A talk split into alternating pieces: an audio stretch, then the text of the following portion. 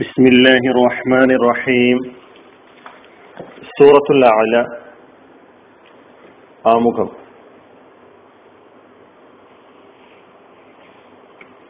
ഈ സൂറ മക്കയിൽ അവതരിച്ചതാണ്. പത്തൊൻപത് ആയത്തുകളാണ് ഇതിലുള്ളത്. ഇതിന്റെ അവതരണകാലം പ്രവാചകൻ സല്ലാ അലൈവലമയുടെ പ്രബോധന പ്രവർത്തനങ്ങളുടെ ആദ്യ സമയങ്ങളിൽ തന്നെ അവതരിച്ച സൂറകളിൽപ്പെട്ടതാണ് എന്ന് ഇതിന്റെ ഉള്ളടക്കങ്ങളിലൂടെ മനസ്സിലാക്കാൻ കഴിയുന്നുണ്ട്. ഈ സൂറ മൂന്ന് പ്രമേയങ്ങളെയാണ് ഉൾക്കൊള്ളുന്നത്. നമുക്കറിയാം. മറ്റീ സൂറകൾ പൊതുവിൽ ഇസ്ലാമിന്റെ അടിസ്ഥാന സിദ്ധാന്തങ്ങൾ സിദ്ധാന്തവുമായി ബന്ധപ്പെട്ട കാര്യങ്ങളെക്കുറിച്ച് വ്യത്യസ്തമായ നിലകളിൽ വ്യത്യസ്തമായ ശൈലികളിൽ ആവർത്തിച്ച് അവതരിപ്പിക്കുന്ന ഒരു രീതിയാണ് നമുക്ക് കാണാൻ കഴിയുന്നത്. സൂറത്തുൽ ആലയിലും തൗഹീദും റിസാലത്തും ആഖിറത്തും ഏകദൈവ സിദ്ധാന്തം പ്രവാചകത്വം പരലോകം ഇതന്നെയാണ് ഈ സൂറയുടെയും ഉള്ളടക്കമായി നമുക്ക് മനസ്സിലാക്കാൻ കഴിയുന്നത്. ഒന്നാമത്തെ ആയത്തിൽ തന്നെ സബ്യഹിസ്മ റബ്ബിക്കൽ അല എന്ന് പറഞ്ഞുകൊണ്ട് അള്ളാഹുവിന്റെ നാമത്തെ വിശുദ്ധമാക്കി വാഴ്ത്തുക അവനെ പ്രകീർത്തിക്കുക എന്ന് പറഞ്ഞുകൊണ്ടാണ് തുടങ്ങുന്നത്. അള്ളാഹു എല്ലാ വിധത്തിലുള്ള ദൗർബല്യങ്ങളിൽ നിന്ന് മുക്തനാണ്.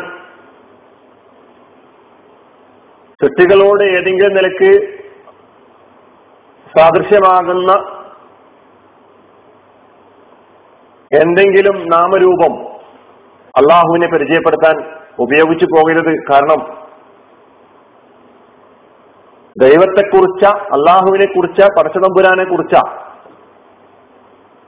സംശുദ്ധമായ ഒരു കാഴ്ചപ്പാടായിരിക്കണം വിശ്വാസിക്ക് ഉണ്ടാകേണ്ടത് ലോകത്ത് നാം കണ്ടുകൊണ്ടിരിക്കുന്ന എല്ലാ അബദ്ധ സിദ്ധാന്തങ്ങളുടെയും അടിവേരെന്താണെന്ന് ചോദിച്ചാൽ ഈ പ്രപഞ്ചത്തെ സൃഷ്ടിച്ച സത്താവിനെ കുറിച്ചുള്ള അജ്ഞത അറിവില്ലായ്മയാണ് അല്ലെങ്കിൽ ഉള്ളവർക്ക് തന്നെ ആ ദൈവത്തെക്കുറിച്ചുള്ള തെറ്റായ വിഭാവനയാണ് എല്ലാ അബദ്ധ സിദ്ധാന്തങ്ങളുടെയും അന്ധവിശ്വാസങ്ങളുടെയും അടിവേര് അടിസ്ഥാനം എന്ന് നമുക്ക് മനസ്സിലാക്കാൻ കഴിയും. ഒന്നാമതായി മഹോന്നതനായ അള്ളാഹുവിനെ അവൻ ഉചിതവും ഭൂഷണവുമായ വിശിഷ്ട നാമങ്ങളിൽ മാത്രം സ്മരിക്കുക എന്നത് ഈമാനിന്റെ വിശ്വാസത്തിന്റെ ഭാഗമാണ് എന്ന് പരിചയപ്പെടുത്തുകയാണ് ഒന്നാമത്തെ ആയത്തിൽ തന്നെ. തുടർന്ന്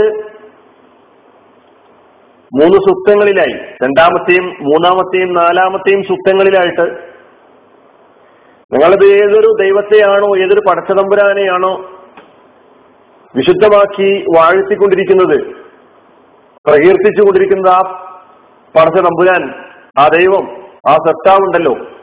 ഈ പ്രപഞ്ചത്തിലെ എല്ലാ വസ്തുക്കളുടെയും സത്താവാണ്.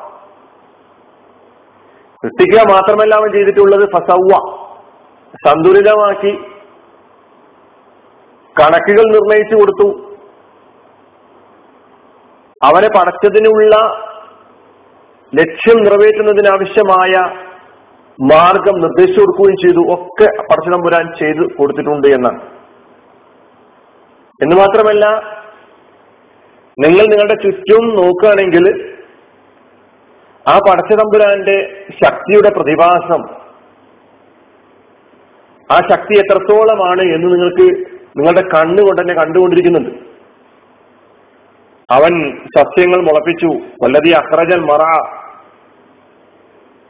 പിന്നീട് അതിനെ വൈക്കോൽ ചണ്ടിയാക്കി മാറ്റി പല മാറ്റങ്ങളും വ്യത്യാസങ്ങളും പ്രപഞ്ചത്തിൽ ഉണ്ടായിക്കൊണ്ടിരിക്കുന്നു. ഇതിലെന്തെങ്കിലും ഒരു വ്യത്യാസം വരുത്താൻ മാറ്റം വരുത്താൻ അല്ലെങ്കിൽ ഈ മാറി മാറിക്കൊണ്ടിരിക്കുന്ന പ്രതിഭാസത്തെ തടയാൻ ലോകത്തൊരു ഒരു ശക്തിക്കും ഇന്നേവരെ സാധിക്കുകയില്ല ഇനി സാധിച്ചിട്ടില്ല ഇനി സാധിക്കുകയില്ല എന്ന് നിങ്ങൾക്ക് വ്യക്തമായി അറിയാം. എന്ന് സൂചിപ്പിച്ചതിന് ശേഷം ആറാമത്തെ ആയത്ത് മുതൽ ആറ് ഏഴ് ആയത്തുകളിലൂടെ റസൂല്ലാഹി സല്ലാ അലിസ്വല്ലാമയെ ആശ്വസിപ്പിച്ചുകൊണ്ട് അതായത് നബി സല്ലാ അലിസ്വല്ലമക്ക് ദിവ്യ വെളിപാടുകൾ ഉണ്ടാകുമ്പോൾ ഈ ദിവ്യ വെളിപാടുകൾ മനഃപ്പാടമാക്കാൻ അല്ലെങ്കിൽ ഹൃദിസ്ഥമാക്കാൻ വ്യത്യസ്തമാക്കുന്നതിനെ കുറിച്ച് ആലോചിച്ച് ചിന്തിച്ച് ബേജാറായിക്കൊണ്ടിരിക്കുന്ന ഒരു അവസ്ഥ റസൂല്ലാഹി സ്വലം അഭിമുഖിക്കുണ്ടായി അപ്പോ ദൈവികമായ ഒളിപാടുകൾ വഹി. അത് താങ്കളുടെ മനസ്സിൽ ഉറപ്പിച്ചു നിർത്തുക എന്നത് അള്ളാഹുവിന്റെ ചുമതലയാണ്. താങ്കൾ പ്രയാസപ്പെടേണ്ടതില്ല. അള്ളാഹുവിന്റെ അനുഗ്രഹ ഫലമായിട്ട് അവൻ അവതരിപ്പിക്കുന്ന വഹയും വിദ്യബോധനം. അവരുദ്ദേശിക്കുന്ന രീതിയിൽ സ്വഭാവത്തിൽ താങ്കളിൽ രൂഢമൂലമാക്കും നിക്ഷേപിക്കും. അതുകൊണ്ട് താങ്കൾ അത് ബന്ധപ്പെട്ട ബേജാറിൽ ഖുർആൻ പദാനുപദം അല്ലെങ്കിൽ അവതരിപ്പിക്കപ്പെട്ടിരിക്കുന്ന വഴി പദാനുപദം മനഃപ്പാടമാക്കാൻ വേണ്ടി എങ്ങനെ കഴിയുമെന്ന് ആലോചിച്ച് ബേജാറാകേണ്ടതില്ല എന്ന് പറഞ്ഞുകൊണ്ട് നബിയെ ആശ്വസിപ്പിക്കുകയാണ് ആറാമത്തെയും ഏഴാമത്തെയും ആയത്തുകളിലൂടെ. തുടർന്ന് വിസലല്ലാ അലിസ്ലമയോട് പറയാണ് താങ്കളെ ഈ സന്മാർഗത്തിലേക്ക് മുഴുവൻ മനുഷ്യരെയും സന്മാർഗത്തിലേക്ക് നിർബന്ധിച്ചു കൊണ്ടുവരുവാൻ ചുമതലപ്പെടുത്തിയിട്ടില്ല നമ്മൾ സൂറത്തുൽ ആശയയിലും അതുപോലെ പല സുറകളിൽ മനസ്സിലാക്കിയിട്ടുണ്ട്. ഇവിടെയും ആവർത്തിക്കുകയാണ് സത്യപ്രബോധനം നടത്തുക എന്നത് മാത്രമാണ് താങ്കളുടെ ഉത്തരവാദിത്വം. ആ പ്രബോധനത്തിന്റെ ശരിയായ രീതി എന്താണെന്നും വിശദീകരിക്കുന്നു. ഉപദേശിക്കുക ആളുകളെ ഉപദേശിക്കുക. ഉപദേശം കേൾക്കാനും സ്വീകരിക്കാനും സന്നദ്ധരായ ആളുകൾ അത് സ്വീകരിക്കുകയും അത് കേൾക്കുകയും സ്വീകരിക്കുകയും അത് പ്രാവർത്തികമാക്കുകയും ചെയ്യും. അതിനാൽ സ്വീകരിക്കാത്തവരെ കുറിച്ച് താങ്കൾ വേവലാതിപ്പെടേണ്ടതില്ല താങ്കൾ താങ്കളുടെ ചുമതല ഉത്തരവാദിത്തം നിർവഹിച്ചു കൊണ്ടേയിരിക്കുക എന്ന് പറയാം. അങ്ങനെ ഈ സൂറ അവസാനിപ്പിക്കുന്നത് അള്ളാഹുവിങ്കിൽ അള്ളാഹുവിന്റെ നിയമനിർദ്ദേശങ്ങൾക്കനുസരിച്ച് ജീവിച്ച ആളുകൾക്ക് ലഭിക്കുന്ന സൗഭാഗ്യങ്ങളെ കുറിച്ച് പറയുകയാണ്. അപ്പൊ സ്വഭാവവും കർമ്മവും ഈമാനിന്റെ അള്ളാഹുവിന്റെ നിർദ്ദേശങ്ങൾക്ക് അനുസരിച്ച് തങ്ങളുടെ ജീവിതത്തെ ചിട്ടപ്പെടുത്തിയ ആളുകളെ സംബന്ധിച്ചിടത്തോളം എന്നിട്ട് അവർ വിധേയപ്പെട്ട ആളുകളെ സംബന്ധിച്ചിടത്തോളം മാത്രമുള്ളതാണ് ജീവിത വിജയം എന്ന് അള്ളാഹു ഈ സൂറയുടെ അവസാനത്തിൽ വിശദീകരിക്കുകയാണ്.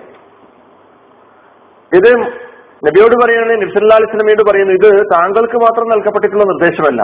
നേരെ മറിച്ച് ആലാന്തരത്തിൽ വന്നിട്ടുള്ള എല്ലാ പ്രവാചകന്മാർക്കും ഈ നിർദ്ദേശം തന്നെയാണ് നൽകിയിട്ടുള്ളത്. രണ്ട് പ്രവാചകന്മാരെ പ്രത്യേകം എടുത്തു പറഞ്ഞുകൊണ്ടാണ് ഈ സൂറ അവസാനിപ്പിക്കുന്നത്. പ്രവാചകൻ ഇബ്രാഹിം നബി അലി ഇസ്ലാമയും മൂസാ നബി അലി ഇസ്ലാമയും പ്രത്യേകം പരാമർശിച്ചുകൊണ്ട് അവർക്ക് നൽകിയിട്ടുള്ള അതേ ഉത്തരവാദിത്തം തന്നെയാണ് താങ്കൾക്കും നൽകിയിട്ടുള്ളത് എന്ന് പറഞ്ഞുകൊണ്ടാണ് ഈ സൂറ അവസാനിക്കുന്നത്. ബാക്കി വിശദീകരണങ്ങളൊക്കെ തന്നെ നമുക്ക് ഓരോ ആയത്തുകളിലൂടെ മനസ്സിലാക്കാം. അള്ളാഹു സുബാനുവ താല നമ്മെ അനുഗ്രഹിക്കുമാറാകട്ടെ. വാസുദാവാനാണ് അലഹമുല്ലാ ആലമി ഇസ്ലാം വലൈക്കും